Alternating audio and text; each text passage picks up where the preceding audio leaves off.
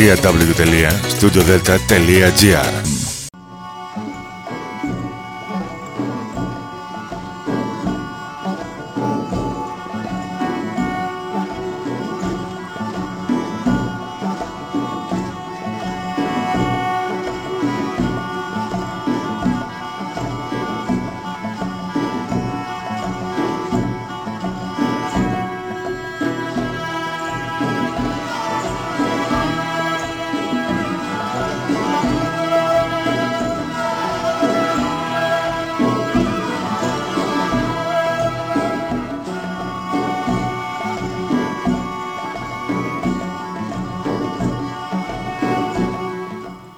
Καλή σας ημέρα κυρίες και κύριοι.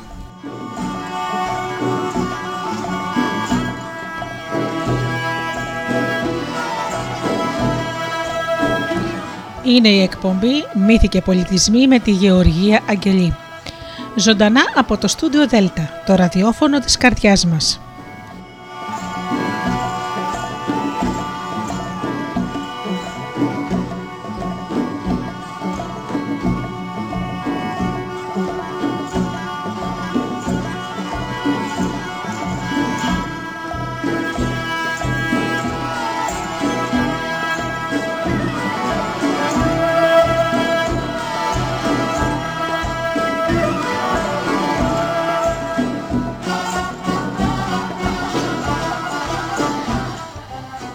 Αγαπημένοι μου φίλοι, Σάββατο πρωί, ώρα για ιστορίες και παραμύθια.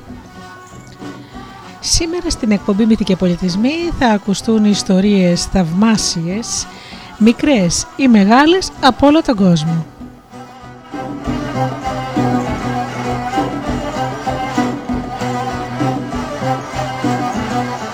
ξεκινήσω λοιπόν με τις καλημέρες μου. Καλημέρα λοιπόν στους ανθρώπους που πληκτρολογούν www.studiodelta.gr και βρίσκονται εδώ στη σελίδα του σταθμού.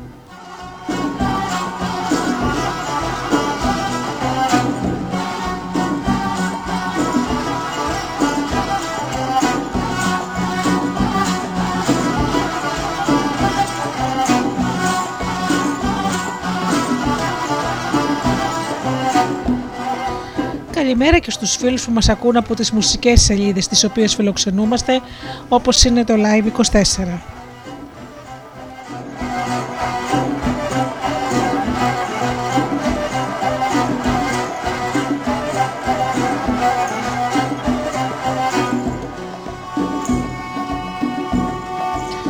Καλημέρα και στους φίλους που μας ακούν από κινητά και tablets.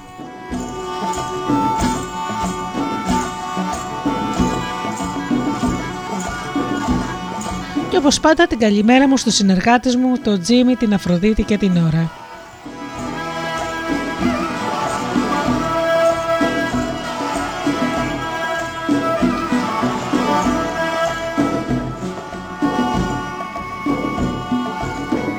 Ξεκινάμε λοιπόν με μουσική και πίσω πάλι εδώ με τις ιστορίες μας.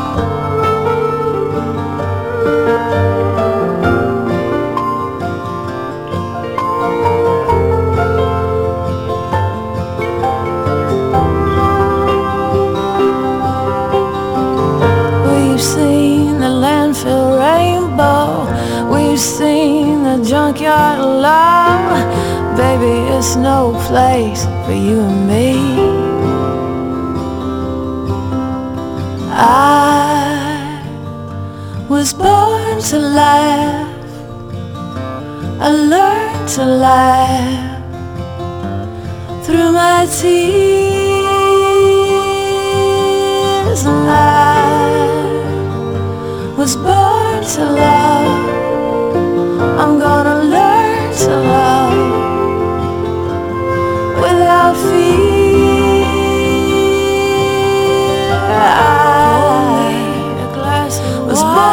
to lie deep into the night. I learned to lie through my tears and lies. Put your elbows on the table. learn to love. I'll listen long as I'm, I'm gonna able. learn to love whatever you got without fear.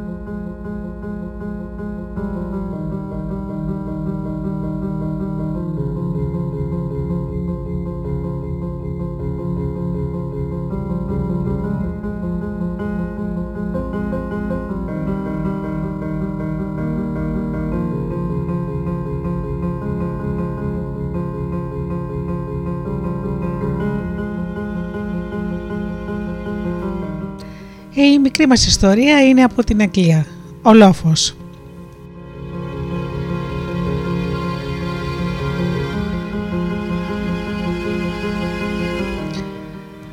Το αγοράκι έδειχνε απελπισμένο.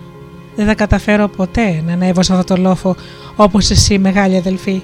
Θα περάσω όλη μου τη ζωή εδώ κάτω χωρίς να δω τον κάπου από ψηλά.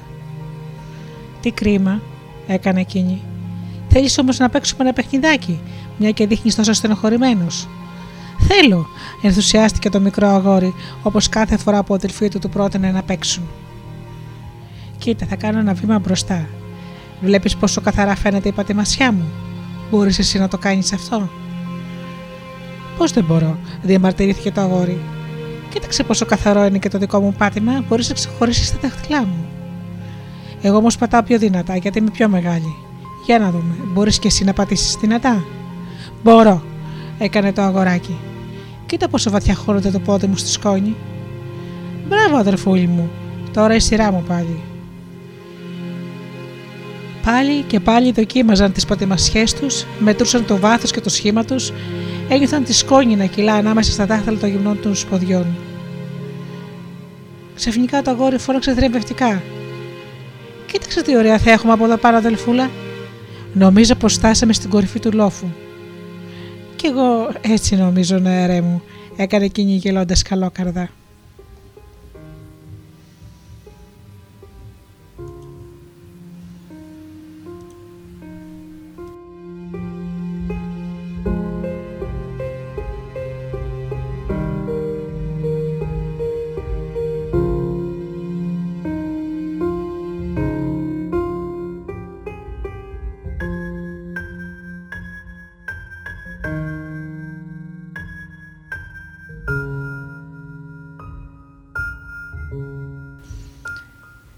Θα παραμείνουμε στην Αγγλία και η ιστορία μας λέγεται αυτό που επιθυμεί μια γυναίκα.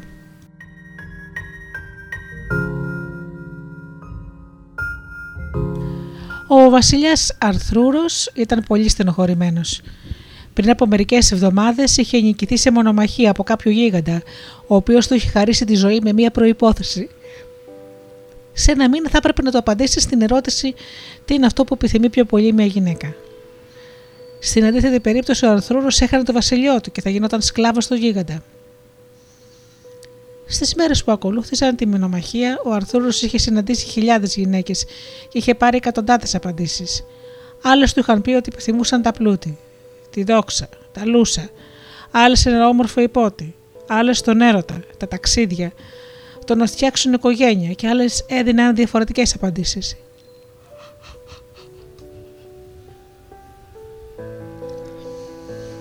Κι όμως, ο Βασιλιάς υποσυνείδητα φοβόταν ότι καμιά από αυτές δεν, ήταν, δεν ήταν η ολοκληρωμένη απάντηση που θα του εξασφάλιζε το βασίλειο και την ελευθερία.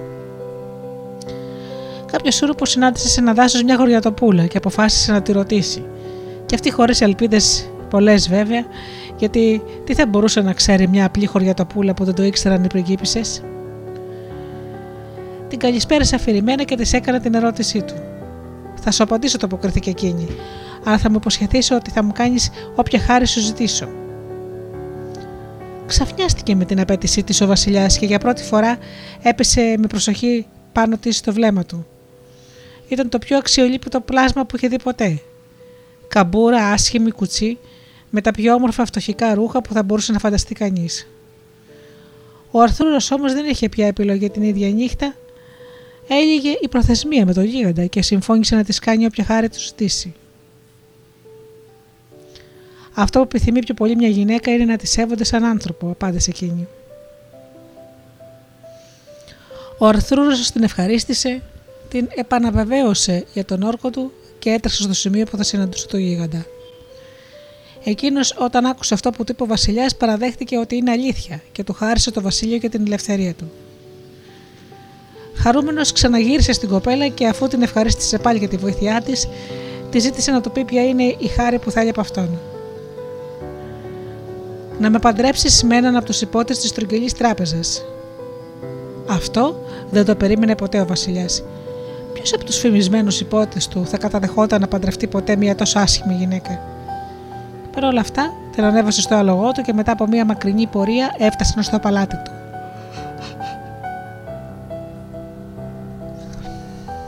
Πραγματικά, όταν ρώτησε τους υπότες δείχνοντας τη γυναίκα ποιος θέλει να την παντρευτεί για να υλοποιήσει τον όρκο του, όλοι χαμήλωσαν το κεφάλι για να αποφύγουν το βλέμμα του. Όλοι εκτός από έναν, τον ανιψιό του, τον Γκαουέιν. Εγώ θα παντρευτώ την κυρία, δήλωσε αποφασιστικά. Οι γάμοι έγιναν το ίδιο βράδυ με όλο το βαρύ κλίμα που θα περίμενε κάποιος από ένα τόσο τέρια στο ζευγάρι. Αργά τη νύχτα οι μελόνυμφοι αποσύρθηκαν στο γαμήλιο κοιτώνα. Ο Γκαουέιν κάθεσε δίπλα στη φωτιά, κοιτώντας τις φλόγες της, και δίπλα του κάθεσε η σύζυγός του. Δεν αντέχει ο αγαπημένος μου σύζυγος να μου ρίξει ούτε ένα βλέμμα, ρώτησε εκείνη. Ο Γκαουέιν γύρισε το βλέμμα του και έμεινε εμβρόντιτος. Δίπλα του καθόταν η πιο ωραία γυναίκα που είχε συναντήσει στη ζωή του και για την οποία θα μπορούσε να παλέψει με χιλιάδες υπότες για να την κατακτήσει.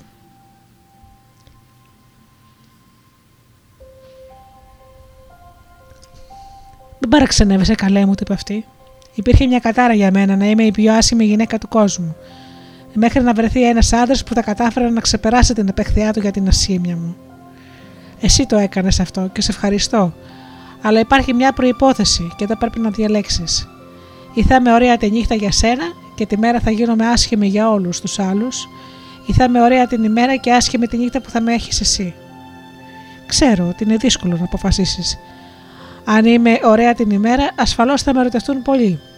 Ίσως να ρωτευτώ κι εγώ κάποιον από αυτούς και να σε εγκαταλείψω κάποτε.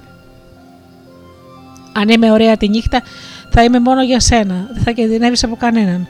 Αλλά θα ξέρεις πόσο δυστυχισμένη είμαι αφού θα σε κοιτάζουν όλοι με απέχθεια. Η απόφαση είναι δική σου.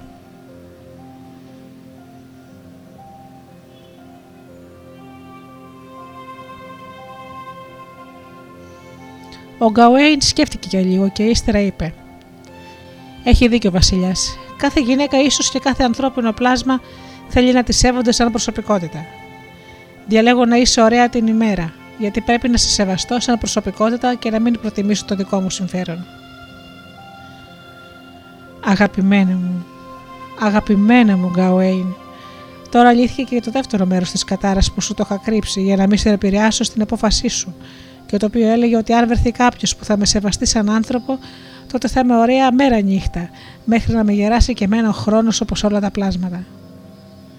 Τον αγκάλιασε και τον φίλησε, και για μια στιγμή το δωμάτιο έλαμψε πιο πολύ, και δεν ήταν από τις φλόγες της φωτιάς.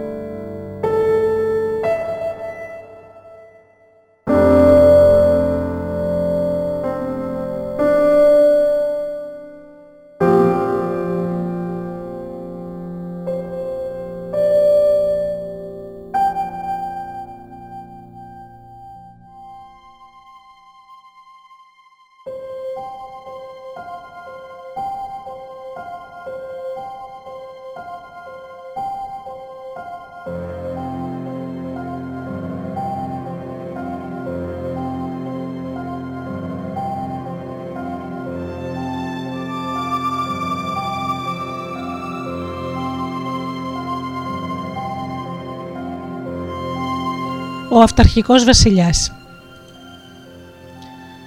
Βασίλευε κάποτε σε μια μακρινή χώρα ένας πολύ αυταρχικός βασιλιάς. Ό,τι έλεγε ήθελε να εκτελείται χωρίς αναβολή και χωρίς αντίρρηση. Όλοι και όλα έπρεπε να υπακούουν τυφλά στι εντολές και στις επιθυμίες του. Και όταν τα λέμε όλα, Εννοούμε ακριβώς αυτό. Όχι μόνο οι άνθρωποι, αλλά το κάθε τι στη φύση, τα ζώα, τα πάντα. Οι αυλικοί με τον τρόπο τους καλλιεργούσαν αυτόν τον αυταρχισμό του βασιλιά τους. Θα μπορούσε, για παράδειγμα, κάποια μέρα που περπατούσε στον κήπο να δει ένα δέντρο που δεν του άρεσε και να πει: Άντε χάσου παλιό δέντρο. Την επόμενη φορά που θα την επόμενη φορά που θα περνούσε από εκεί το δέντρο θα είχε εξαφανιστεί, γιατί οι αυλικοί θα το είχαν κόψει, φροντίζοντας να υλοποιήσουν την επιθυμία του βασιλιά, κάνοντά τον έτσι να πιστεύει ότι μπορούσε να δώσει οποιαδήποτε διαταγή. Το παλάτι είχε ένα τεράστιο κήπο, τον οποίο διέσχιζε και πότιζε ένα γραφικό ποταμάκι. Το ποταμάκι αυτό ξεκινούσε ψηλά από το βουνό, περνούσε μέσα από την πόλη και τα ανάκτοε, κατέβαινε στον κάμπο και χινόταν τελικά στη θάλασσα,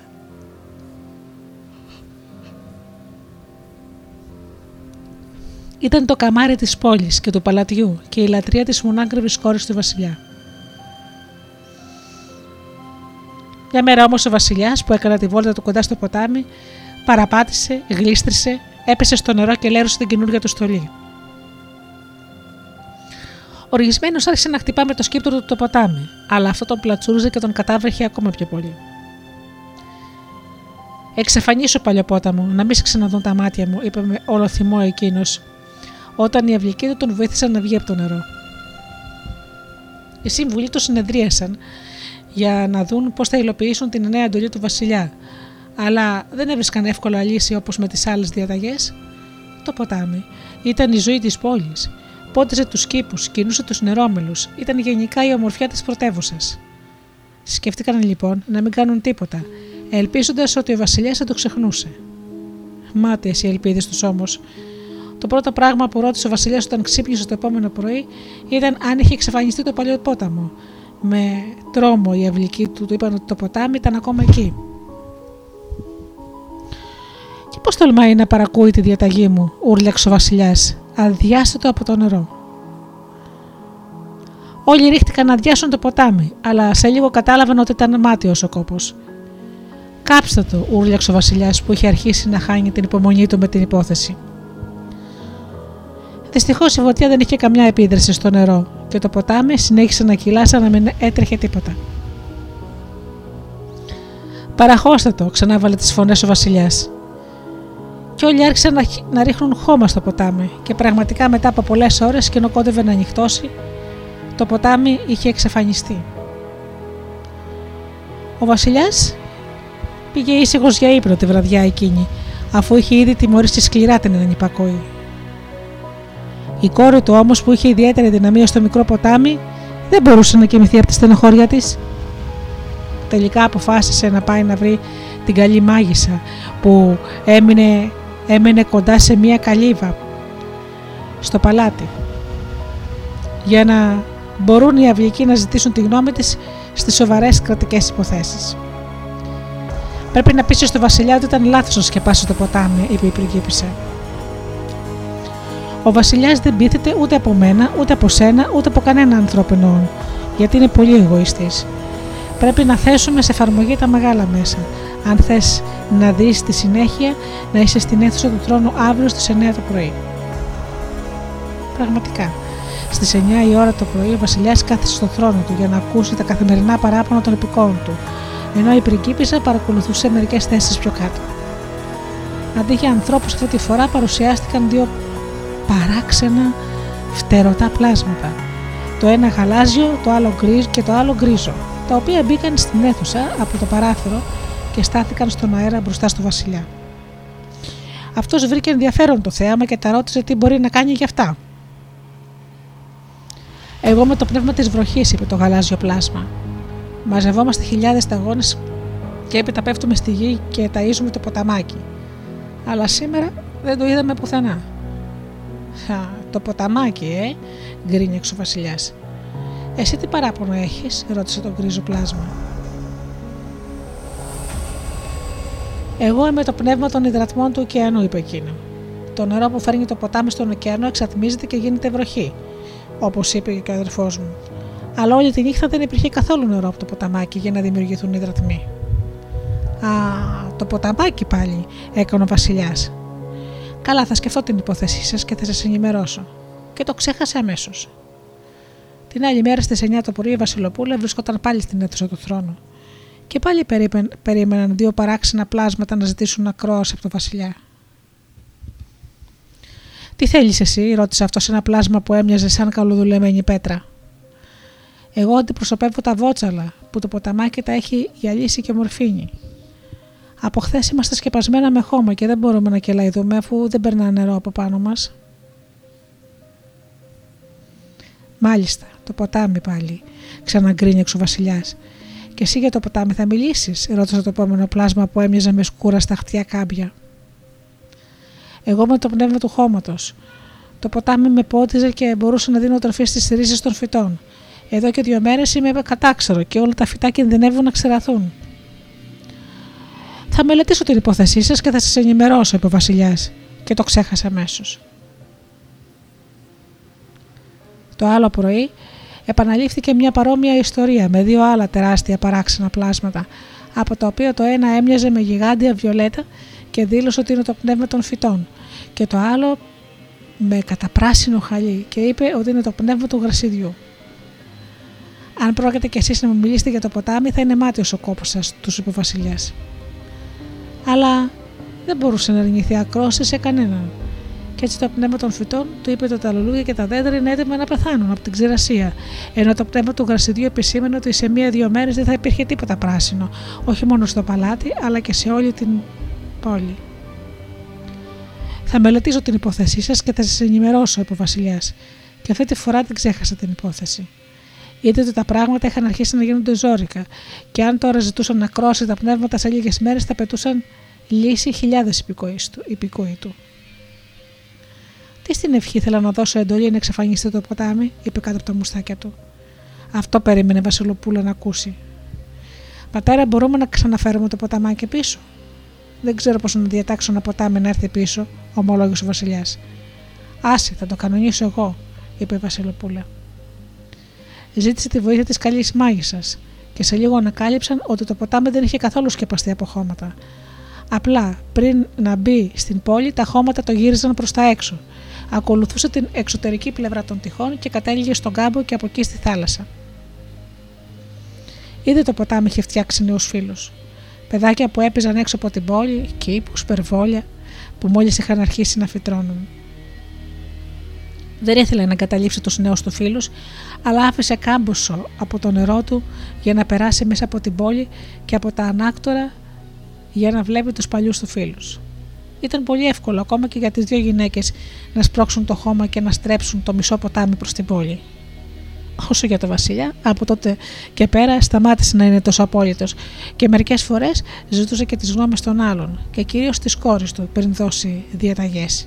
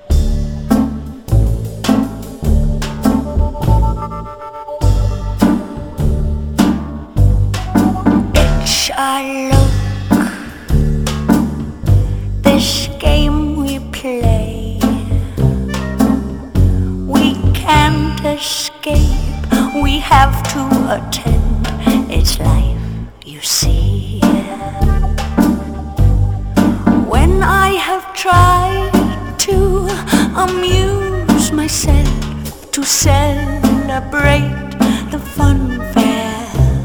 The pleasures I seek are far too discreet for me. And all the time.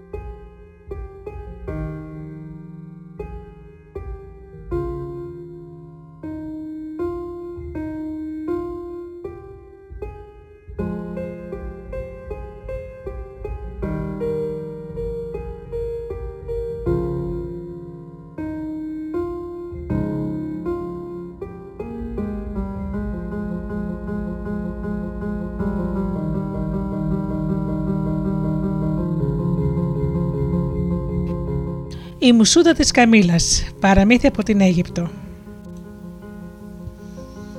Καθώς άρχισε να ανοιχτώνει, ένα είχε σταμάτησε το ταξίδι του με την Καμήλα και έστησε τη σκηνή του για να προφυλακτεί από το νυχτερινό κρύο της ερήμου.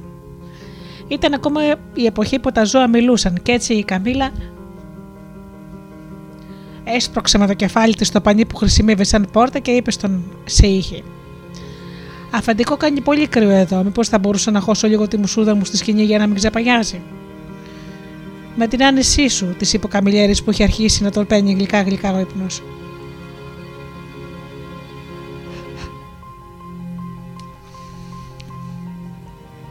Έτσι η Καμίλα έχωσε τη μούρη της μέσα στη σκηνή. Σε λίγο ξαναείπες στο αφεντικό της: Συγγνώμη που σε ενοχλώ πάλι, αλλά μήπως θα μπορούσα να βάλω και το λαιμό μου μέσα στη σκηνή, μη με πιάσει κανένας πονόλεμο με αυτό το παλιόκριο. Κανένα πρόβλημα, είπε ο Σίχες. Και έτσι η Καμίλα έβαλε στο αντίσκηνο και το λαιμό της και άρχισε να περιεργάζεται τα λίγα πράγματα που είχε ραδιάσει ο Σίχε. Σε λίγο η Καμίλα ξανασκούντεξε το Σίχε. Αφεντικό με συγχωρείς που δεν σε αφήνω να κοιμηθείς, αλλά θα σε πείραζε να βάλω τα μπροστινά μου πόδια μες στη σκηνή. Δεν θα πιάσουν πολύ χώρο και θα νιώσω πολύ πιο ζεστά. Ο Καμελιέρης δεν είπε τίποτα. Μαζεύτηκε σε μια γωνιά για να κάνει χώρο για την Καμίλα. Δεν, πήρε, δεν πέρασε πολλή ώρα και η Καμίλα ξανασκούτησε το Σέιχη. Νομίζω ότι έχει κάμποσο χώρο ακόμα και να βάλω και την κοιλιά μου. Δεν φαντάζομαι να σε πειράζει, έτσι δεν είναι. Μισοκιμισμένο ο Σέιχη συμφώνησε και σε λίγο η Καμίλα είχε βάλει το πιο πολύ κορμί της μέσα στη σκηνή. Μόλις άρχισε να ροχαλίζει ο Καμιλιέρης, η Καμίλα τον ξανασκούτησε.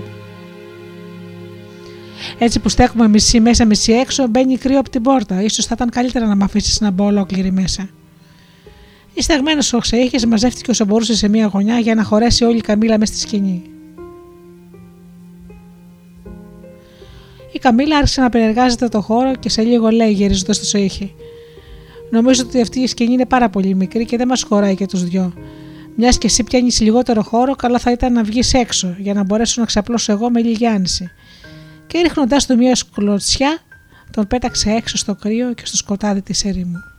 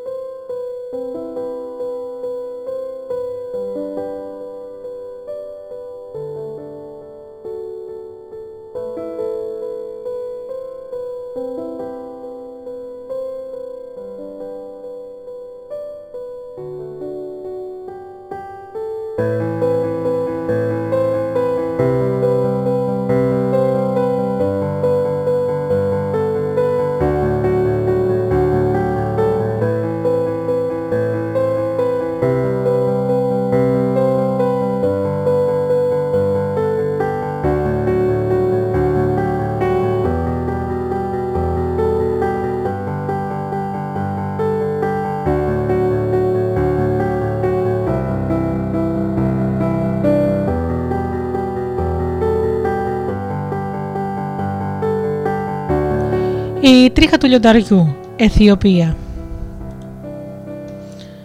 Κάποτε σε ένα χωριό της Αιθιοπίας, μια νέα και ένας νέος ερωτεύτηκαν ο ένας τον άλλον και σε λίγο παντρεύτηκαν.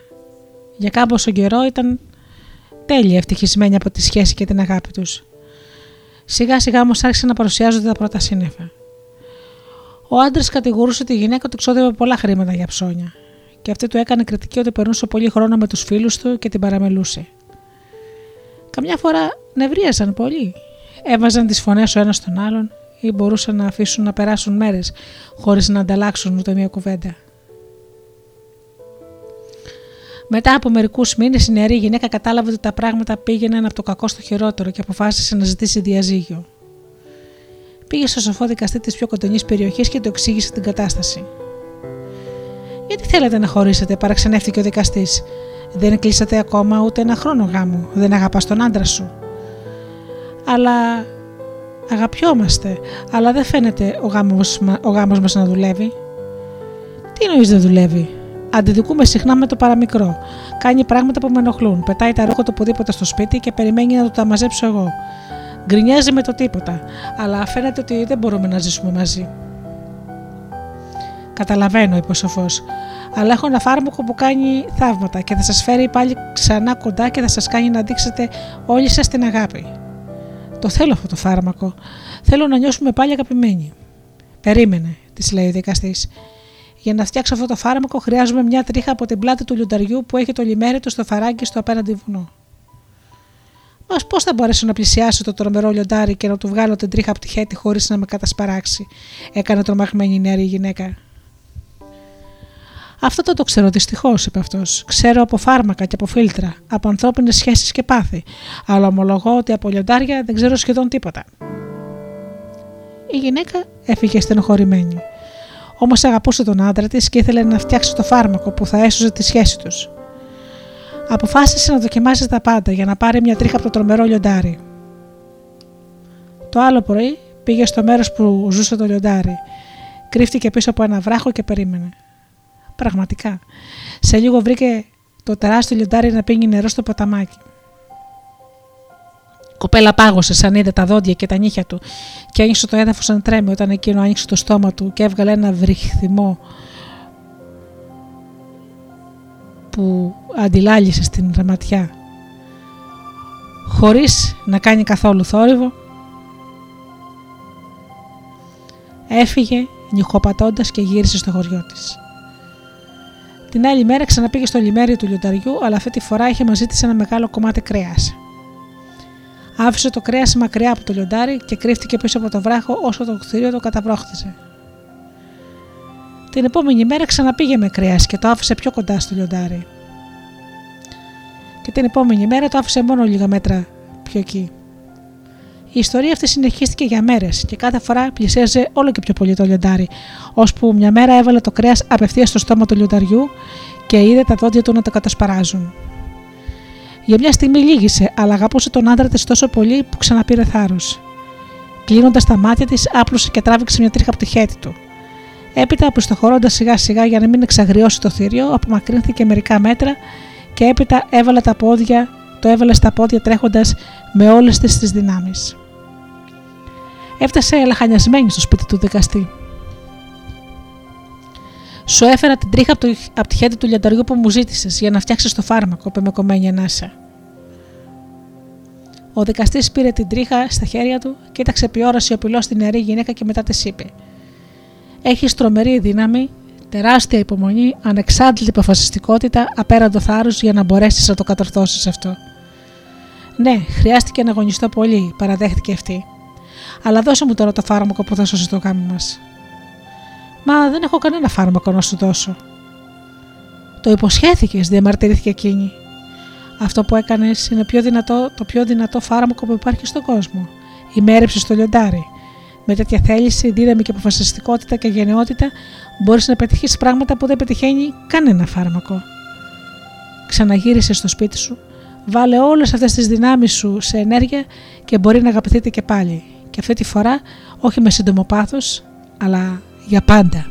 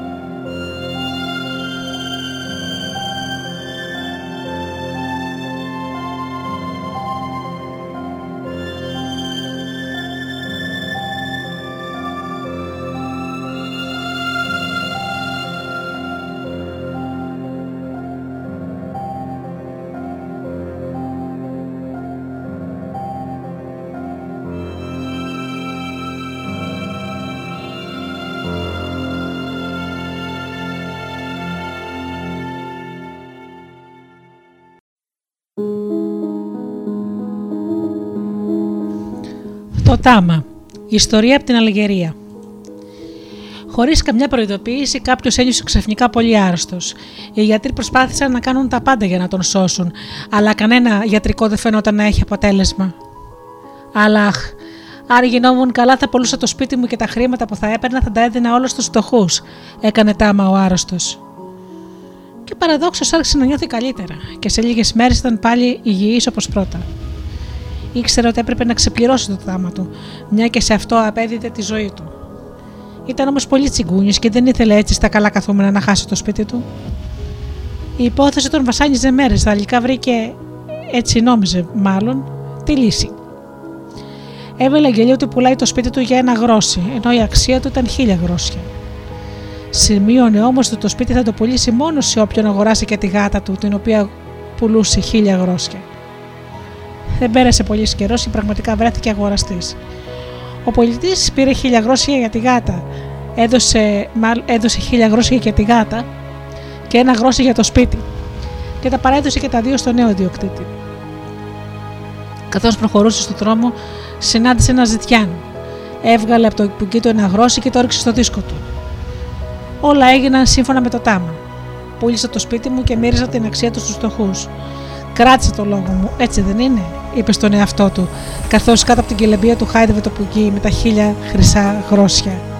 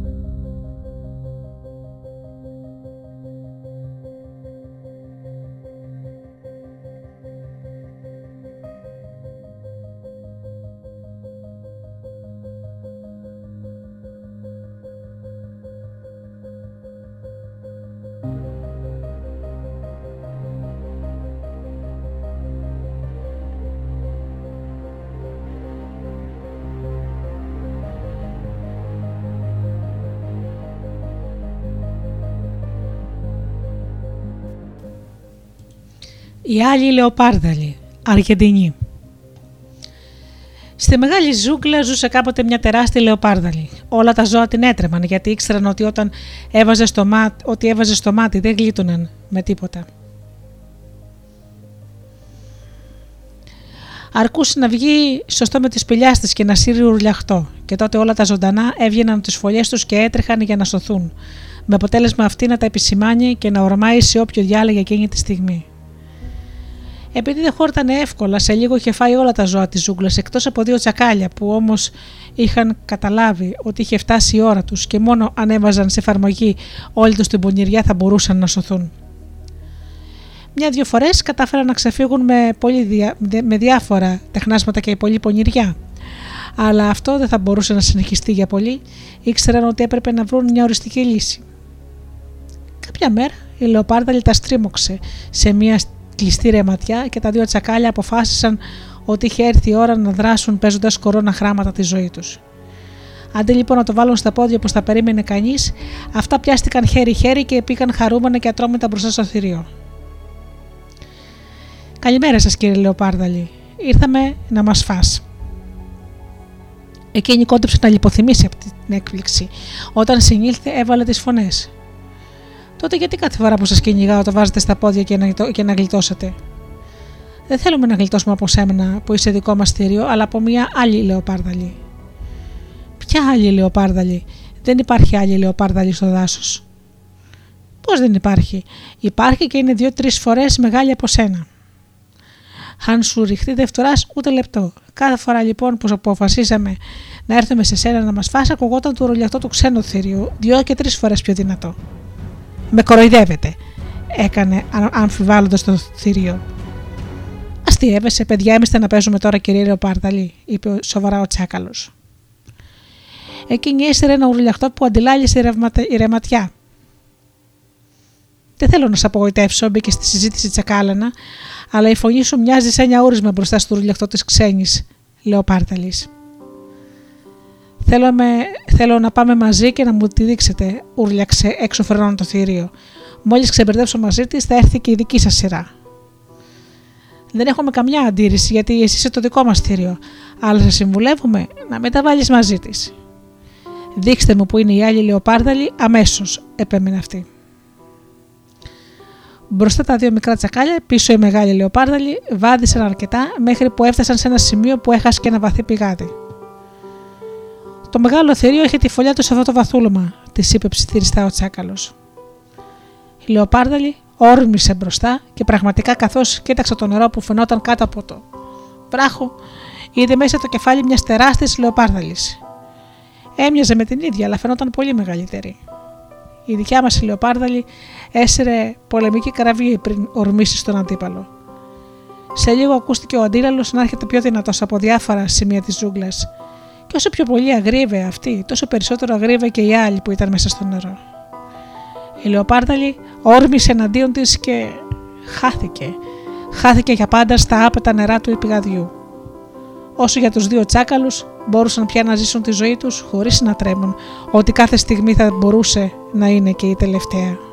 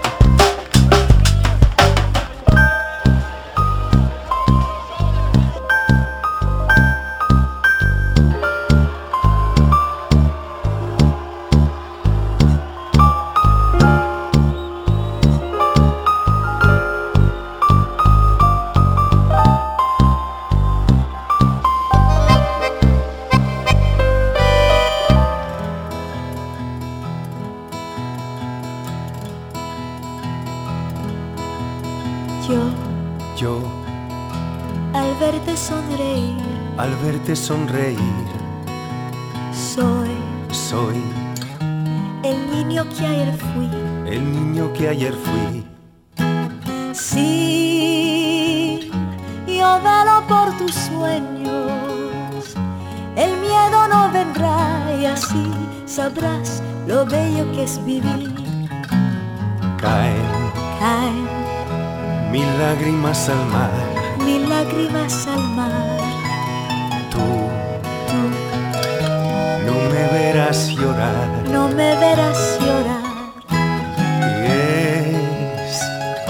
que solo tu alegría amansa mi dolor y así yo sé lo bello que es vivir.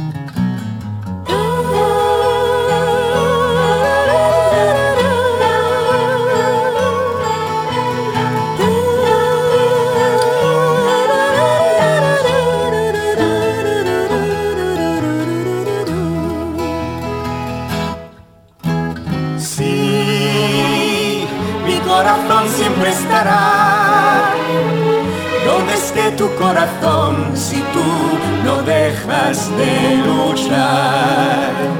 Y nunca pierdas la ilusión, nunca olvides que al final habrá un lugar para el amor. Tú, tú, no dejes de jugar. No dejes de jugar. Soñar. Nunca pares de soñar.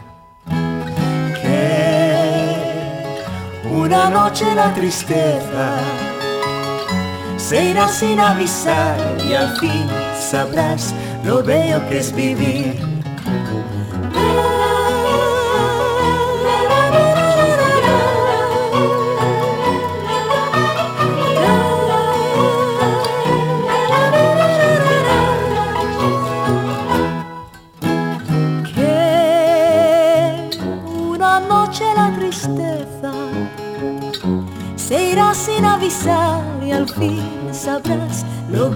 es vivir.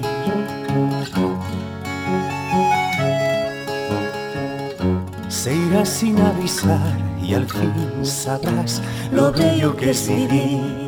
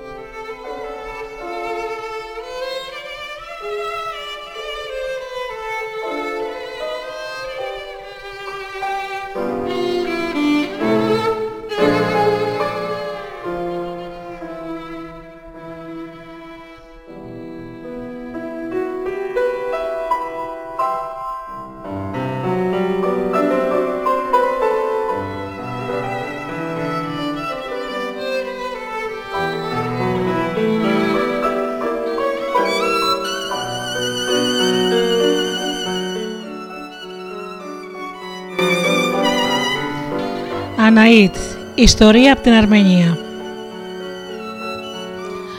Κάποτε ζούσε σε ένα χωριό σε μια πλαγιά του Καυκάσου ένας ροσκός με την όμορφη και πανέξυπνη κόρη του την Αναΐτ. Κάποια μέρα έτυχε να περάσει από εκεί ο Βατζακάν, ο γιος του βασιλιά με τον πιστό του φίλο Νασάρ. Είχε βγει για κυνήγι, είχε κουραστεί καταδιώκοντας μάταια ένα αγριογούρουνο και έφτασε λαχανιασμένος και ιδρωμένος σε μια πηγή κοντά στο χωριό τη στιγμή που βρισκόταν εκεί μερικές κοπέλες για να γεμίσουν τις θάμνες τους. Ο πρίγκιπας του ζήτησε ευγενικά να του δώσουν λίγο νερό γιατί ήταν πολύ διψασμένος και μια κοπέλα του πρόσφερε την κανάτα της. Πριν όμως την πιάσει καν στα χέρια του το Βασιλόπουλο, η κόρη του Βοσκού που ήταν μαζί τους με μια απότομη κίνηση άρπαξε την κανάτα από τα χέρια της φίλης της και την άδειασε στο χώμα. Ύστερα η ίδια την κανάτα και την άδειασε πάλι στο χώμα. Έκανε αυτό το πράγμα τουλάχιστον πέντε φορές, αλλά στο τέλος την έδωσε στον πρίπα και αυτός αφού ήπια ρώτησε την κοπέλα. Γιατί με κορόιδεψε τόσες φορές, Είναι ευγενικό να προφασίζεις ότι δίνει νερό σε κάποιον κουρασμένο ταξιδιώτη και τελικά να του το παίρνεις πάλι, γιατί φέρθηκες τόσο, τόσο σκληρά; Τίποτα από αυτά δεν συνέβη, του λέει η κοπέλα. Δεν συνηθίζουμε να περικελάμε τους ξένους στο χωριό μας. Ξέρω όμως πόσο κακό μπορεί να κάνει το κρύο νερό σε κάποιον πολύ κουρασμένο και υδρωμένο. Και ήθελα να δώσω λίγο χρόνο στο σώμα σου να κρυώσει φυσιολογικά πριν σου το προσφέρω. Το Βασιλόπουλο παραξενεύτηκε πολύ από την προνοητικότητα και τον ενδιαφέρον της κοπέλας. Αμέσως μετά είδε πόσο όμορφη ήταν. Μπορώ να σε ρωτήσω το όνομά σου. Γιατί όχι, απάντησε απλά η κοπέλα. Είμαι η Αναήτ, η κόρη του βοσκού Αράν. Γιατί ρωτάς; Είναι τόσο κακό να ρωτήσει κανείς το όνομα κάποιου; Καθόλου, αν έχει πει πρώτα το δικό του. Εδώ το Βασιλόπουλο δίστασε. Θέλεις να σου πω την αλήθεια ή ψέματα; Ό,τι θεωρείς πως αξίζει περισσότερο. Προτιμώ την αλήθεια. Αλλά ειδικά αυτή τη στιγμή θα προτιμούσα να μην πω το όνομά μου. Είναι απόλυτο δικαίωμά σου το τι θα κάνεις με το όνομά σου. Μπορείς όμως στο μεταξύ να μας δώσεις την κανάτα γιατί πρέπει να φύγουμε. Σε λίγο οι κοπέλες είχαν φύγει και ο Βατζαγκάν μαζί με τον Ναζάρ ξεκίνησαν για το παλάτι. Όσο πιο πολύ προσπαθούσε το Βασιλόπουλο να βγάλει από το μυαλό του την Αναήτ, τόσο αυτή η σκέψη επέμενε. Η καρδιά του ήταν βαριά για μέρες, πράγμα που άρχισε να ανησυχεί τους γονείς του. Τι σου συμβαίνει, γέ μου, τον ρώτησε τελικά η Βασίλισσα. Μητέρα, η ζωή φαίνεται να έχει χάσει κάθε ενδιαφέρον για μένα, εκτός από την Αναήτη και διηγήθηκε το περιστατικό στη βρύση του χωριού. Οι γονείς του έπεσαν να πεθάνουν σαν έμαθαν ότι ο γιος τους θέλει να παντρευτεί μια βοσκοπούλα. Αλλά εκείνος έλειωνε πραγματικά κάθε μέρα και σαν γονείς που δεν είχαν άλλη επιλογή αποφάσισαν να του κάνουν το χατήρι. Ξεκινάει λοιπόν ο πιστός του φίλους του Ναζάρ με μια μεγάλη συνοδεία από αφλικούς και με μουλάρια φορτωμένα δώρα για τη βοσκοπούλα και μετά από μακρύ ταξίδι φτάνουν στο χωριό και κατευθύνονται στο σπίτι του βοσκού Αράν. Το πρώτο πράγμα που πρόσεξαν ήταν τα χαλιά του. Ούτε στο παλάτι δεν έχουμε τόσο ωραία χαλιά. Μα ποιος τα έφτιαξε, η γυναίκα σου; Η γυναίκα μου έχει, πάθει, έχει πεθάνει εδώ και πολλά χρόνια. Τα έχει φτιάξει η κόρη μου, τους είπε αυτός απλά. Η κόρη σου έχει μεγάλο καλλιτεχνικό ταλέντο, το απάντησε ο Ναζάρ, και αφού αισθάνθηκε ότι είχε κάνει αρκετή εισαγωγή, εξήγησε ότι το Βασιλόπουλο ζητάει το χέρι της μοκνάκρου στην κατέρας του. Περίμενε ο Βοσκός ότι περίμενε ότι ο Βοσκός θα πετούσε από τη χαρά του, αλλά εκείνος δεν φάνηκε και πολύ ενθουσιασμένος. Μα τι συμβαίνει, Εράν; Σου φέρνουμε καλά νέα, όχι δυσάρεστα, δεν πρόκειται να πάρουμε την κόρη σου με το ζόρι, αν δεν θέλεις να μας τη δώσεις, είπε ο Ναζάρ. Σεβαστή ξένη τους απάντησε. Δεν εξαρτάται από μένα να πω ναι ή όχι, ούτε έχει σημασία τι θέλω εγώ.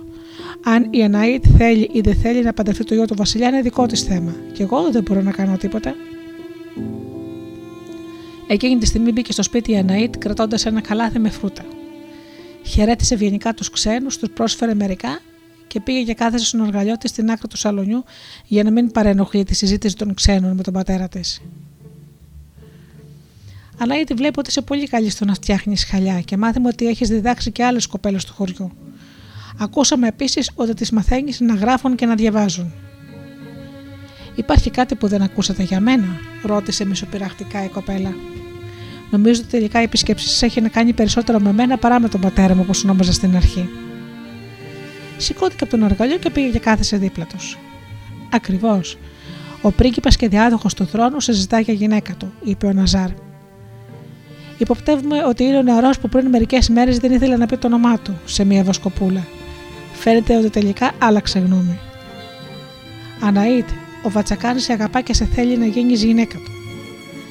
Για να ομολογήσω την αλήθεια, και εγώ τον είχα συμπαθήσει από την πρώτη στιγμή. Όχι βέβαια ότι είχε μεγάλη σημασία τι ένιωσε μια βοσκοπούλα.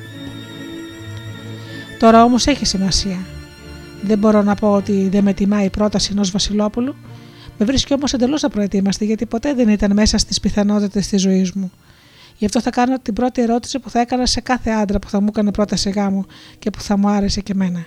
Τι τέχνη ξέρει; Ορίστε, έκανε έκπληκτος ο Νασάρ. Γιατί πρέπει να ξέρει κάποια τέχνη αφού είναι Βασιλόπουλο; Ό,τι θέλει το ζητά από τους υπηρέτες του και το κάνουν εκείνοι. Σε αυτόν τον κόσμο, καμιά φορά αλλάζουν οι ρόλοι του υπηρέτη και του αφέντη. Γι' αυτό καθένας πρέπει να ξέρει κάποια τέχνη για να μην πεινάσει η οικογένειά του.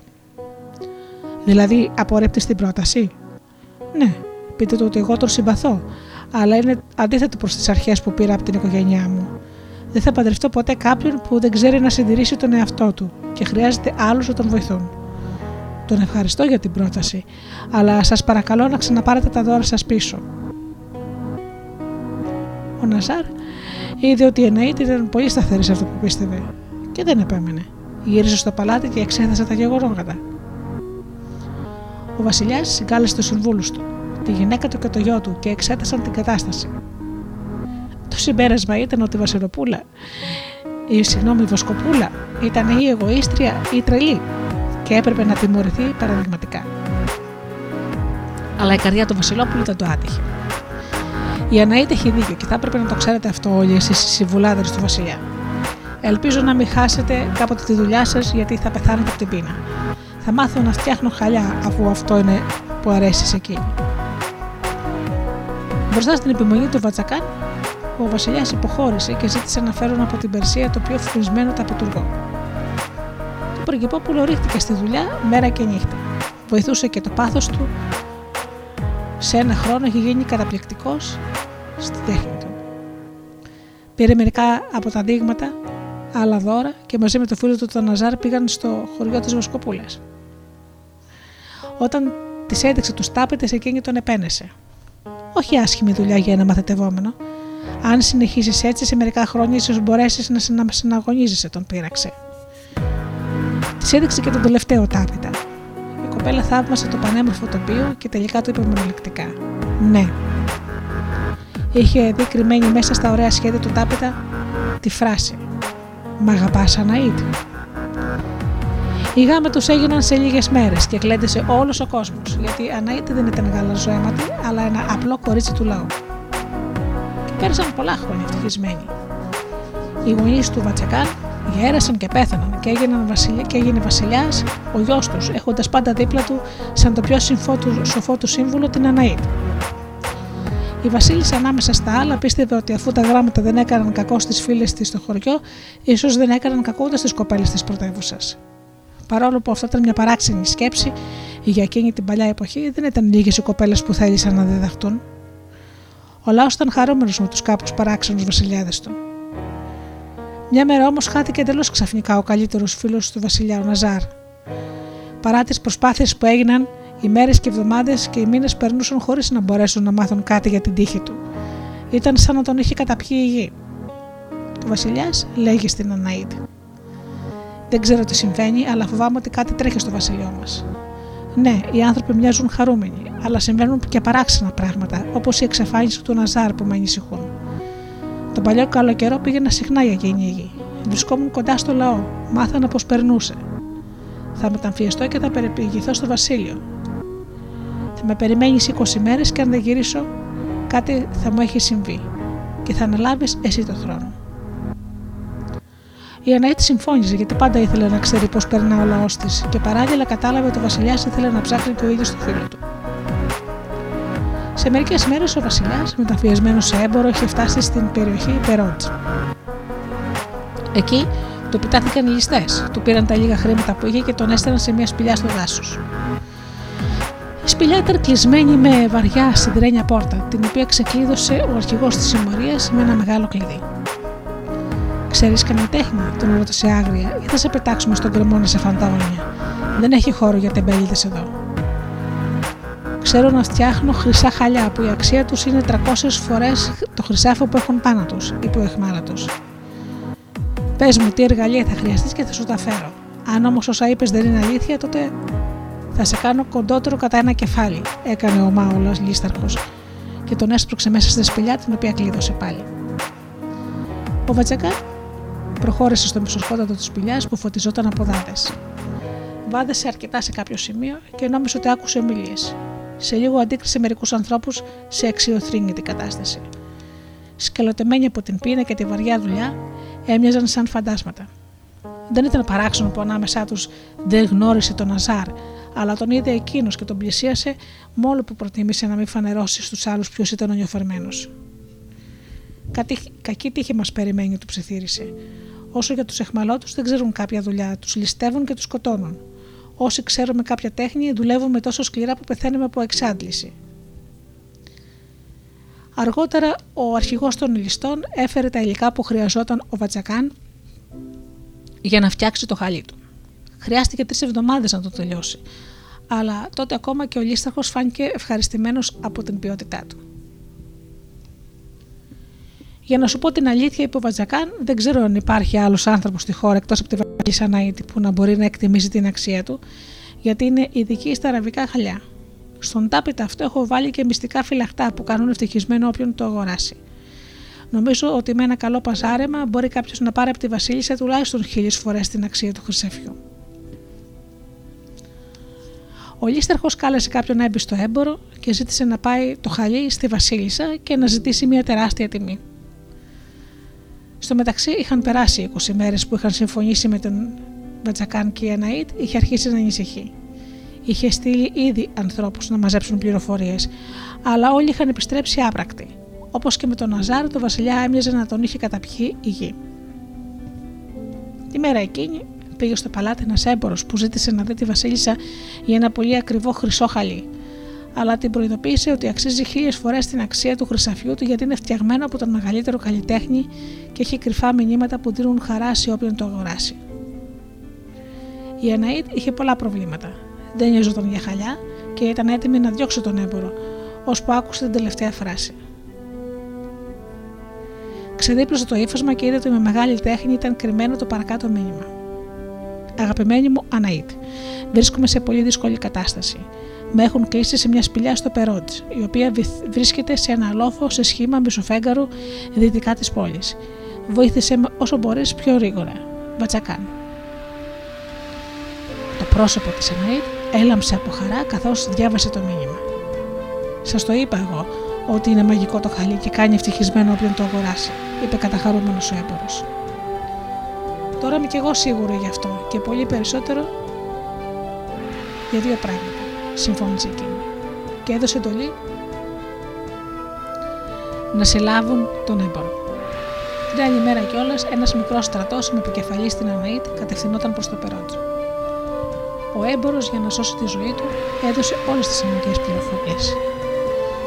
Οι ληστέ ευνηδιάστηκαν και σε λίγη ώρα ήταν όλοι δεμένοι χειροπόδαρα. Σε, λίγα, σε λίγο είχαν απελευθερώσει τους σκλάβου και με δυσκολία η Εναήτ κατόρθωσε να αναγνωρίσει τον άντρα της και το φίλο τους, τόσο πολύ είχαν δυνατήσει. Βασίλης, αυτή τη φορά μας έσωσε στη ζωή, είπε ο Ναζάρ. Φίλε μου, στην πράξη, εμένα μου είχε σώσει τη ζωή πριν από μερικά χρόνια, όταν με ανάγκασε να μάθω μια τέχνη για να κερδίσω την καρδιά της. Και αυτή ήταν η ιστορία της Αναήτη που τα τραγουδούσαν για αιώνες οι Βάρδοι στα χωριά του Καυκάσου.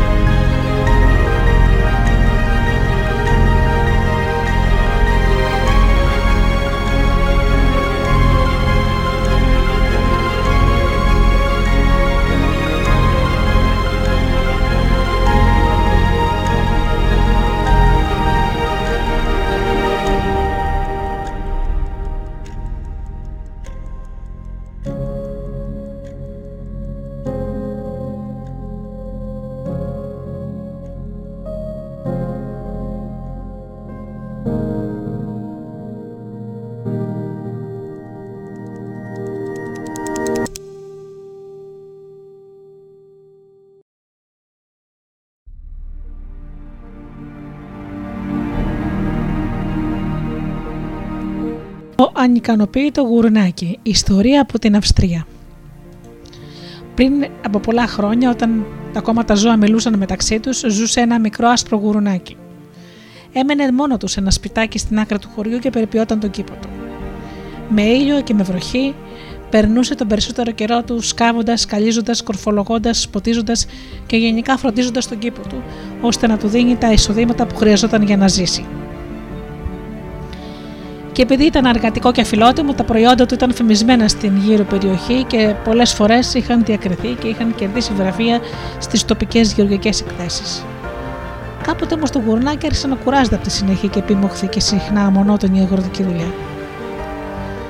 Τι σημασία έχει αν κερδίζω βραβεία για τις ντομάτες μου, Μήπως αυτό σημαίνει ότι στο μέλλον θα μπορώ να δουλεύω λιγότερο για να τις μεγαλώσω; Αποφάσισε λοιπόν να γυρίσει στον κόσμο και να ψάξει να βρει μια δουλειά λιγότερο κουραστική και περισσότερο ενδιαφέρουσα από το να καλλιεργεί το, το λαχανό κήπο του. Κλείδωσε την πόρτα του σπιτιού του, αμπάρωσε την αυλόπορτα και πήρε δρόμο προς το άγνωστο. Θα είχε βαδίσει μερικές ώρες όταν βρέθηκε σε ένα εξωσχικό χαμένο μέσα στα δέντρα. Μια θαυμάσια μουσική έβγαινε από το σπίτι και το γουρνάκι που ήταν φιλόμουσο σκέφτηκε να κάνει μια επίσκεψη ακολούθησε τους ήχους και σε λίγο βρέθηκε στο σπιτάκι του γάτου. Ο γάτος έβγαζε τα προστοζήν παίζοντας μουσική, σε πανηγύρια και σε γιορτές. Καθώς το γουρνάκι τον είδε να πέσει το βιολί του, σκέφτηκε. Να κάτι που είναι σίγουρα λιγότερο κοπιαστικό από το σκάψιμο και το πότισμα. Κύριε Γάτε, θα ήθελες να μου μάθεις μουσική, ρώτησε το γουρνάκι. Ο γάτος το κοίταξε παράξενα και σε λίγο του έδωσε ένα δεύτερο βιολί. Ασφαλώς το είπε θα κοιτάς και θα κάνεις ακριβώς αυτό που κάνω κι εγώ. Καταχωρούμενο το γουρουνάκι που είχε πιστέψει ότι η πιθανότητα είχε λύσει το πρόβλημά του, έπιασε το δοξάρι και το έτριψε πάνω στις χουρδέ του βιολιού όπως είχε δει το γάτο να κάνει. Και τι παράξενο. Οι ήχοι, οι ήχοι που έβγαζε το βιολί μόνο μουσική δεν ήταν. Πιο πολύ θύμισαν στριγκλίσματα των αδερφό του όταν άκουγαν το παραμύθι για τον κακόλικο. Όχι, αυτό δεν είναι μουσική, παραδέχτηκε. Ασφαλώς δεν είναι. Για να μπορείς να παίξεις μουσική, θα πρέπει να διαθέσεις πολλά χρόνια από τη ζωή σου σε άσκηση. Το γουρνάκι απογοητεύτηκε. Τότε δεν είναι η μουσική λύση πιο δύσκολο από το να σκάβεις ή να βοτενίζεις. Πρέπει να ψάξω κάτι πιο εύκολο. Επέστρεψε στο γάτο το βιολί και το δοξάρι και πήρε πάλι το δρόμο. Βάδιζε μερικές ώρες ακόμα και βρέθηκε στην καλύβα ενός σκύλου που έφτιαχνε τυρί. Τον είδε από το παράθυρο που έκοβε το τυρί σε διάφορα σχήματα και το δίπλωνε σε ωραία χαρτιά για να τα πάει στο πασάρι. Να μια εύκολη δουλειά για μένα, θα γίνω τυροκόμος, αποφάσισε σε στιγμή το γουρουνάκι. Χτύπησε λοιπόν την πόρτα και ρώτησε ευγενικά: Κύριε Σκύλι, θέλω να γίνω τυροκόμος, θα με διδάξεις; Με τα χαράς, είπε ο σκύλος. Έχω πολλή δουλειά τελευταία και χρειάζομαι βοηθό ίσως στο τέλος να γίνουμε και συνέτεροι. Χαρούμενο το γουρουνάκι ρίχτηκε στη δουλειά δίπλα στο σκύλο. Σε λίγο όμως κουράστηκε και ξάπλωσε να ξεκουραστεί. Όχι τώρα, έβαλε τις φωνές ο σκύλος. Αν σταματήσεις τώρα θα κοπεί το τυρί και θα γίνει τυρόγαλο. Πρέπει να συνεχίσεις μέχρι να πήξει καλά. Αλλά το γουρνάκι βρισκόταν κιόλας στην εξώπορτα. Το να φτιάχνεις τυρί μου φαίνεται το ίδιο δύσκολο σαν να μαθαίνεις βιολί. Καλύτερα να ψάξω για κάτι πιο εύκολο. Συνέχισε τον δρόμο του και μετά από κάμποση ώρα συνάντησε ένα μελισσοκόμο που έβγαζε τον μπέλι από τι κυψέλε και το έχνε σε μια μεγάλη κατσαρόλα. Να, αυτή είναι η δουλειά για μένα, ενθουσιάστηκε του γουρνάκι. Το μέλι είναι έτοιμο από τις μέλισσες. Το μόνο που έχεις να κάνεις είναι να το αδειάζεις στο μεγάλο δοχείο. Και βέβαια από καιρό σε καιρό μπορείς να βάζεις και μια γουλιά στο στόμα σου από αυτό το θαυμάσιο πράγμα. Πλησίασε λοιπόν και είπε: Κύριε άνθρωπε, θα με διδάξεις να γίνω μελισσοκόμος. Πολύ ευχαρίστως, είπε εκείνο. Ένα χρόνο ψάχνω για βοηθό, αλλά όλοι με εγκαταλείπουν μετά από λίγο. Αρχίζουμε αμέσως. Παραξενεύτηκε το γουρουνάκι που υπήρχαν πλάσματα που δεν ήθελαν να κάνουν αυτή την τόσο εύκολη δουλειά του μελισσοκόμου. Φόρεσε τα γάντια, τη μάσκα και τις μπότες που του έδωσε ο μελισσοκόμος και ρίχτηκε στη δουλειά αλλά παρά τα μέτρα προφύλαξης, μερικές μέλισσες κατάφεραν να τρυπώσουν και άρχισαν να τον τσιμπούν στο πρόσωπο, στα αυτιά, στο λαιμό, στα πόδια, στην ουρά. Μην αντέχοντας τον πόνο, το έβαλε στα πόδια και δεν σταμάτησε παρά μόνο όταν βρέθηκε σε ασφαλή απόσταση από τις κυψέλες. Ασφαλώς τσιμπούν οι μέλισσες, του φώναξε από μακριά ο μελισσοκόμος. Και εμένα με τσιμπούν όσο και να προφυλαχτώ, αλλά είναι μέρος της δουλειάς μου ως μελισσοκόμου. Αλλά το γουρνάκι είχε πάρει κιόλας δρόμο μονολογώντας.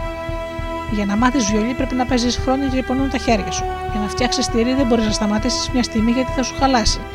Για να γίνεις μελισσοκόμος πρέπει να σε πρίζουν με τα τσιμπήματα οι μέλισσε. Σταμάτησε για μια στιγμή στη μέση του δρόμου και σκέφτηκε. Μήπως το, να το, το ανακαλλιεργώ λαχανόκηπο δεν είναι μια από τις χειρότερες δουλειές; Έκανε μεταβολή και πήρε τον δρόμο προς το σπίτι του. Τα λαχανικά του χρειάζονταν πόρτισμα μετά από μια τόσο ζεστή μέρα. Ήταν κάτι που αυτή τη φορά θα το έκανε με πολύ μεγάλη ευχαρίστηση.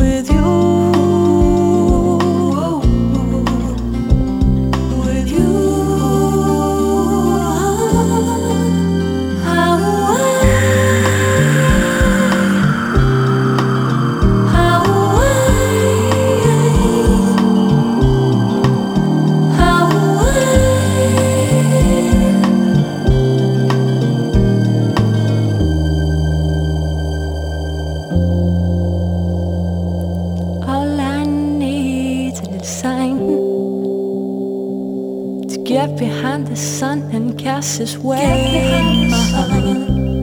all I need's a place to find, and there I'll celebrate. All in all, there's something to give.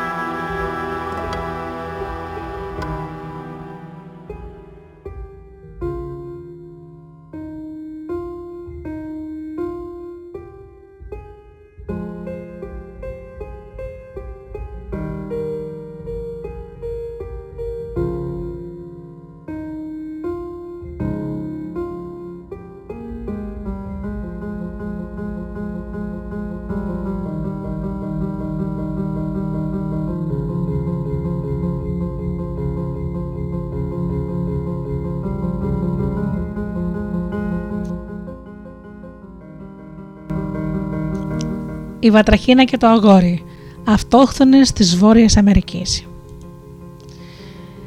Πριν από πολλά χρόνια, πριν τα χλωμά πρόσωπα έρθουν στη γη μας, ζούσε σε ένα χωριό μια οικογένεια με το μωρό της. Ήταν ένα χαριτωμένο, γερό, χαρούμενο μωρό με μαύρα μάτια.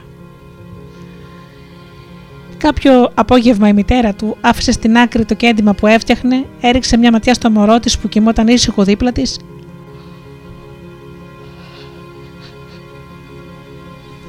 πήρε το δίκοπο της σεκούρη τη και πετάχτηκε να κόψει μερικέ λιγαριές, γιατί σε λίγο θα γύριζε ο άντρας της από το κυνήγι και ήθελε να έχει ζεστή τη σκηνή.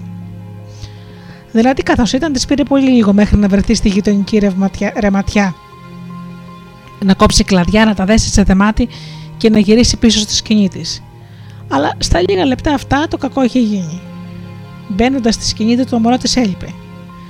Έβαλε τις φωνές, μαζεύτηκαν οι χωριανοί και άρχισαν όλοι να ψάχνουν μέχρι που το σκοτάδι έγινε τόσο πυκνό που δεν έβλεπαν τίποτα πια. Κανένα αποτέλεσμα και κανένα ίχνος του παιδιού, ακόμα και για τους πιο έμπιστους ανιχνευτές της φυλακής.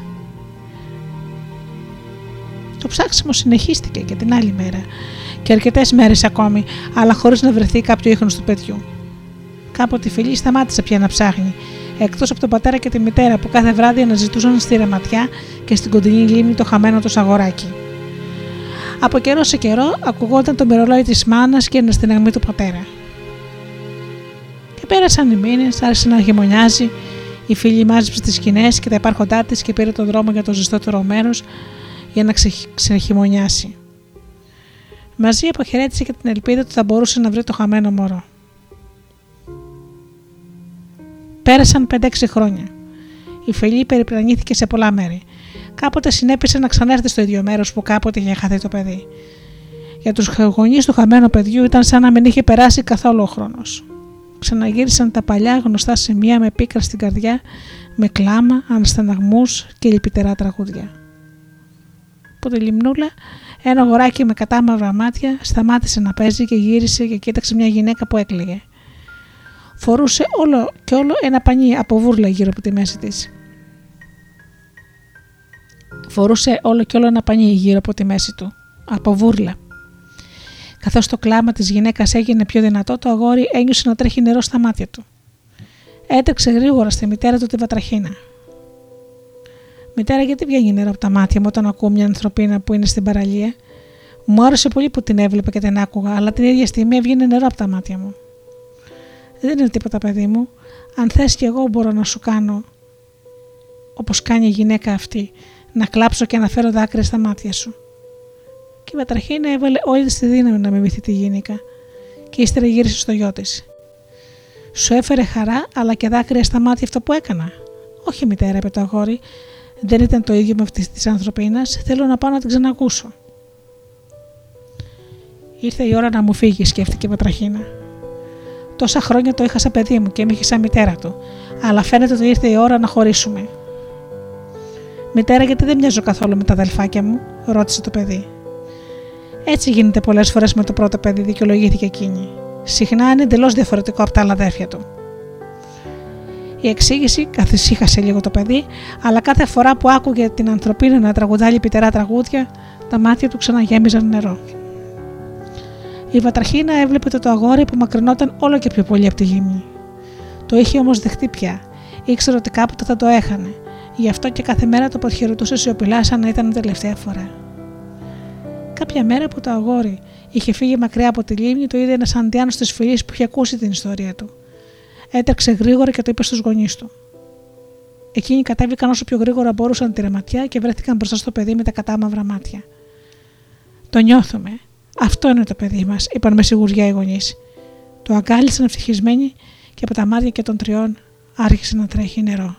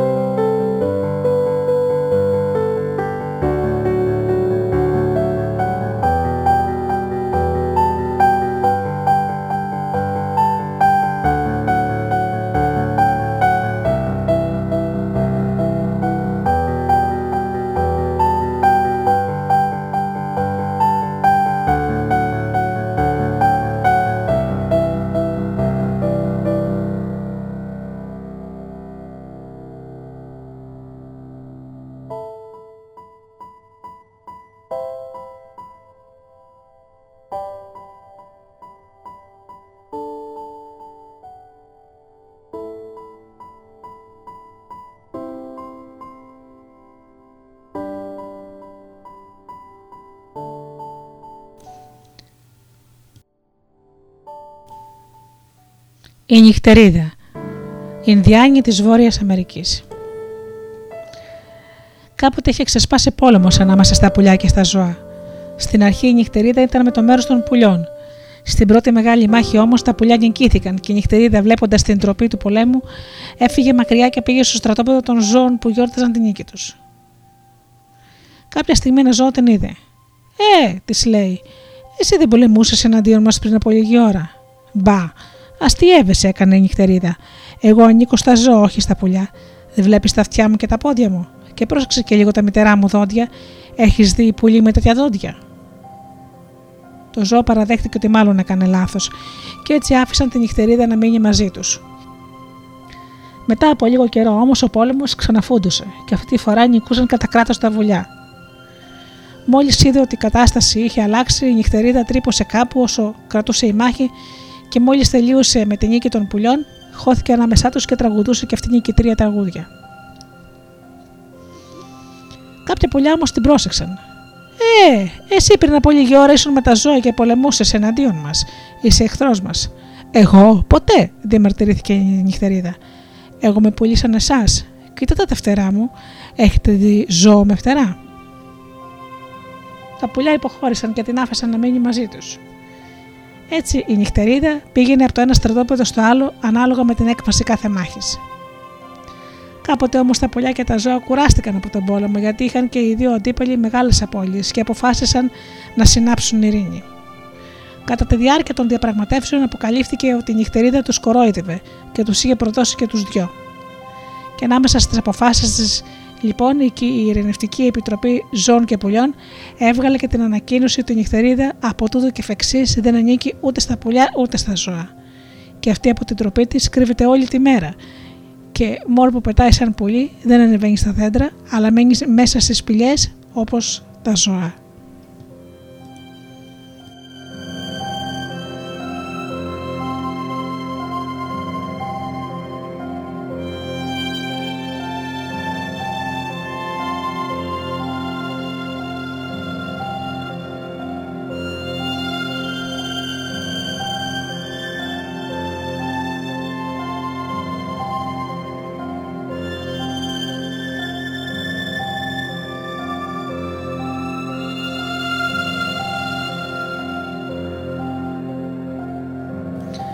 Μια Ινδιάνα στα Χτωπούτα. Ιστορία από τους Ινδιάνους του Καναδά. Στις άκρες του Ατλαντικού, στη χώρα που λέγεται Καναδάς, ζούσε πριν από πολλά χρόνια ένας νέος Ιθαγενής γνωστός για τα κατορθώματά του σε όλη την γύρω περιοχή. Εκτός από τη γενναιότητα, είχε και τη μαγική ιδιότητα να γίνεται αόρατος και όλοι τον αποκαλούσαν γρήγορο άνεμο, επειδή τη μια στιγμή ήταν μπροστά σου και την άλλη χανόταν σαν αέρας. Η ικανότητά του αυτή είχε πολλές φορές σώσει το λαό του από επιθέσεις άλλων φυλών και δεν είναι παράξενο να πούμε ότι δεν, είχε, δεν υπήρχε κοπέλα στη φυλή του που να μην είχε κάνει το παν για να τον παντρευτεί. Ο γρήγορος άνεμος έμενε με την αδελφή του σε ένα τύπη, μια Ινδιάνικη σκηνή κοντά στη θάλασσα. Για να γλιτώσει από τις κοπέλες που τον πολιορκούσαν, αλλά και για να διαλέξει εκείνη που θα άξιζε πραγματικά, ο νεαρός Ινδιάνος είχε δηλώσει ότι θα παντρευτεί την κοπέλα που θα μπορέσει να τον δει και έτσι θα ήταν αόρατος τη στιγμή που γυρίζει στη σκηνή του το σούρπο. Πολλές το προσπάθησαν αυτό, αλλά χωρίς επιτυχία, γιατί ο νέος είχε καταστρώσει ολόκληρο σχέδιο με την αδελφή του. Αν κάποια κοπέλα είχε δείξει ενδιαφέρον, θα έπρεπε να κατεβεί στην παραλία τη στιγμή που έδιε ο ήλιος. Εκεί θα συναντούσε την αδελφή του, η οποία ήταν και η μόνη που μπορούσε να τον δει, όταν ήταν αόρατος. Με διάφορες ερωτήσεις που, υπέ, που υπέβαλε στην επίδοξη νύφη, π.χ. τι φοράει ο αδερφός της, πω έχει χτενισμένα τα μαλλιά του κτλ., καταλάβαινε αμέσως αν έλεγε ψέματα. Και ο αδερφός της δεν θα, δεν θα παντρευόταν ποτέ μία ψεύτρα. Σε ένα διπλανό χωριό, ο αρχηγός είχε τρεις κόρες. Την τρίτη κόρη την είχε από άλλη γυναίκα, αλλά και οι δύο γυναίκες του είχαν πεθάνει. Οι δύο μεγαλύτερες αδερφές δεν συμπαθούσαν καθόλου τη μιλά αδελφή τους και τις έκαναν τη ζωή μαρτύριο. Τη είχαν κόψει τα ωραία μαύρα γυαλιστερά μαλλιά, τη έδιναν κουρέλια να φοράει και μια φορά είχαν προχωρήσει τόσο πολύ ώστε να σημαδέψουν το ωραίο της πρόσωπο της μικρής αδελφής τους, ρίχνοντάς της αναμένα κάρβουνα. Και επειδή ήταν δύο και μια υποστήριζε την άλλη, είχε, είχαν πείσει τον πατέρα τους ότι η άλλη ήταν τρελή και τα δημιουργούσε όλα μόνη της. Η κοπέλα μόνο που υπέφερε τόσο είχε καταφέρει να διατηρήσει απείρεχτη την ψυχή της και με τη φαντασία της πολεμούσε την άδικη πραγματικότητα. Όπως όλες οι άλλες κοπέλες, έτσι κάθε μια από τις δύο μεγάλες αδερφές ήθελε να παντρευτεί τον γρήγορο άνεμο. Πρώτα, λοιπόν, η μεγαλύτερη έκλεισε συνάντηση με την αδελφή του παλικαριού, κάποιο δειλινό. Σε λίγο η κοπέλα τη ρώτησε: Βλέπεις τον αδερφό μου που βγαίνει από τη θάλασσα; Ασφαλώς, είπε εκείνη, χωρίς να έχει δει τίποτα. Τι κρατάει στο χέρι του; Κρατάει ένα κοπί, είπε αυτή στα τυφλά. Το παλικάρι και η αδερφή του κατάλαβαν ότι τους είπε ψέματα και την έδιωξαν ευγενικά. Μετά από λίγο ήρθε η σειρά της μεσαίας αδερφής να υποστεί τη δοκιμασία. Βλέπεις τον αδερφό μου που κατεβαίνει από αυτό το δρομάκι του λόφου, ρώτησε. Ασφαλώς και τον βλέπω, έκανε με σιγουριά. Και τι κρατάς στο δεξί του χέρι; Ε, κρατά το κοντιό του, είπε εκείνη, χωρίς βέβαια να έχει δει τίποτα. Τα δύο αδέρφια κατάλαβαν ότι και η μεσαία του κόρη του αρχηγού έλεγε ψέματα και την έστειλαν ευγενικά στο σπίτι της. Πιο πολύ για να την πειράξουν και να τη γελιοποιήσουν, οι δύο μεγάλες πρότειναν στην τρίτη αδερφή να δοκιμάσει και αυτή την τύχη της. Και παραξενεύτηκαν που εκείνη έδειχνε μια βαθιά σιγουριά, σαν να έβγαινε από μέσα της. Είναι γιατί ξέρει ότι δεν έχει καμιά ελπίδα, είπαν χερέκακα. Η ανερή κοπέλα σημάζεψε όσο γινόταν τα κουρέλια που φορούσε, χτένισε λίγο τα πετσοκομμένα μαλλιά της, αλλά δεν μπορούσε να κάνει τίποτα με το σημάδι που του είχαν κάνει οι αδελφές στο πρόσωπο. Το καθορισμένο δειλινό πήγε στην παραλία και συνάντησε την αδελφή του παλικαριού, η οποία τη δέχτηκε με ευγένεια και αγάπη, γιατί ήταν γνωστό το πόσο επέφερε στο σπίτι της. Μετά από λίγο τη ρώτησε: Βλέπεις τον αδερφό μου που βαδίζει άκρη-άκρη στο κύμα; Η κοπέλα προσπάθησε να ξαδιαλύνει κάποια μορφή, αλλά δεν τα κατάφερε. Όχι, είπε σταθερά, δεν τον βλέπω. Η αδελφή του παλικαριού ένιωσε κατάπληξη γιατί ήταν η πρώτη υποψήφια που είχε πει την αλήθεια και σε λίγο την ξαναρώτησε. Και κοίταξε καλύτερα, τι έχεις στο αριστερό, στο αριστερό του χέρι; Ναι, νομίζω ότι τον βλέπω, φώναξε ενθουσιασμένη η κοπέλα. Κρατάει ένα δοξάρι σαν ουράνιο τόξο. Στο δεξί του χέρι τι κρατάει; Στο δεξί του χέρι κρατάει ένα βέλος σαν γαλαξία. Και είναι τόσο όμορφος. Η αδερφή του παλικαριού, που όπως είπαμε πριν ήταν η μόνη που μπορούσε να το βλέπει όταν ήταν αόρατος, ήξερε ότι η νεαρή κοπέλα έλεγε την αλήθεια, γιατί ακριβώς αυτό έβλεπε και εκείνη. Νομίζω το αδερφό μου βρήκε επιτέλους τη γυναίκα που το αξίζει, της είπε. Μα εγώ με τα φτωχά μου ρούχα και τα κομμένα μου μαλλιά, το σημαδεμένο πρόσωπο, έκανα το κορίτσι. Τίποτα δεν μπορεί να σταθεί εμπόδιο στην αγάπη και τίποτα δεν αξίζει χωρίς αυτήν, της απάντησε έμπειρη η άλλη και την οδήγησε στη σκηνή τους. Την έβαλε να καθίσει στην τιμητική θέση της αφέντρας του σπιτιού. Και σε λίγο μπήκε μέσα ο γρήγορος άνεμος και τη ζήτησε να τον παντρευτεί. Με το πρώτο φιλί τα κουρέλια έγιναν πανέμορφα ρούχα. Με το δεύτερο τα μαλλιά της μάκρυναν και πήραν το θαυμάσιο μαύρο γυαλιστερό τους χρώμα. Και με το τρίτο το πρόσωπό της ξανά έγινε λίγο και ωραίο όπως πριν. Η κοπέλα τα είχε χάσει από την ευτυχία, που έγινε ακόμα πιο μεγάλη όταν η, μεγάλη, η άλλη γυναίκα της είπε: Καλώ όρισε στο σπίτι σου, η γυναίκα του αδελφού μου και αγαπημένη μου αδελφή.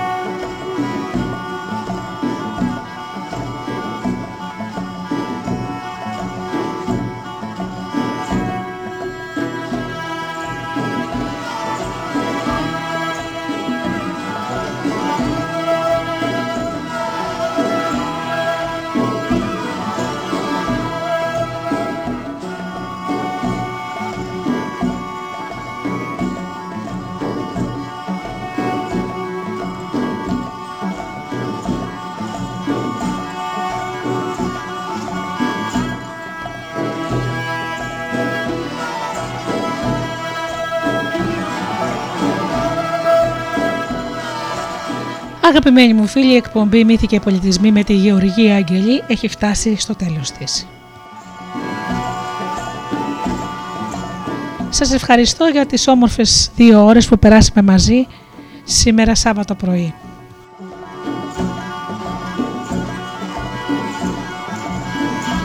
Ανανεώνω το ραντεβού μας το επόμενο Σάββατο στις 10 το πρωί.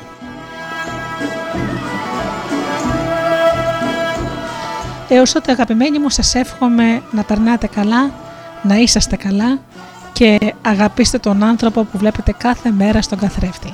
Καλό σας απόγευμα.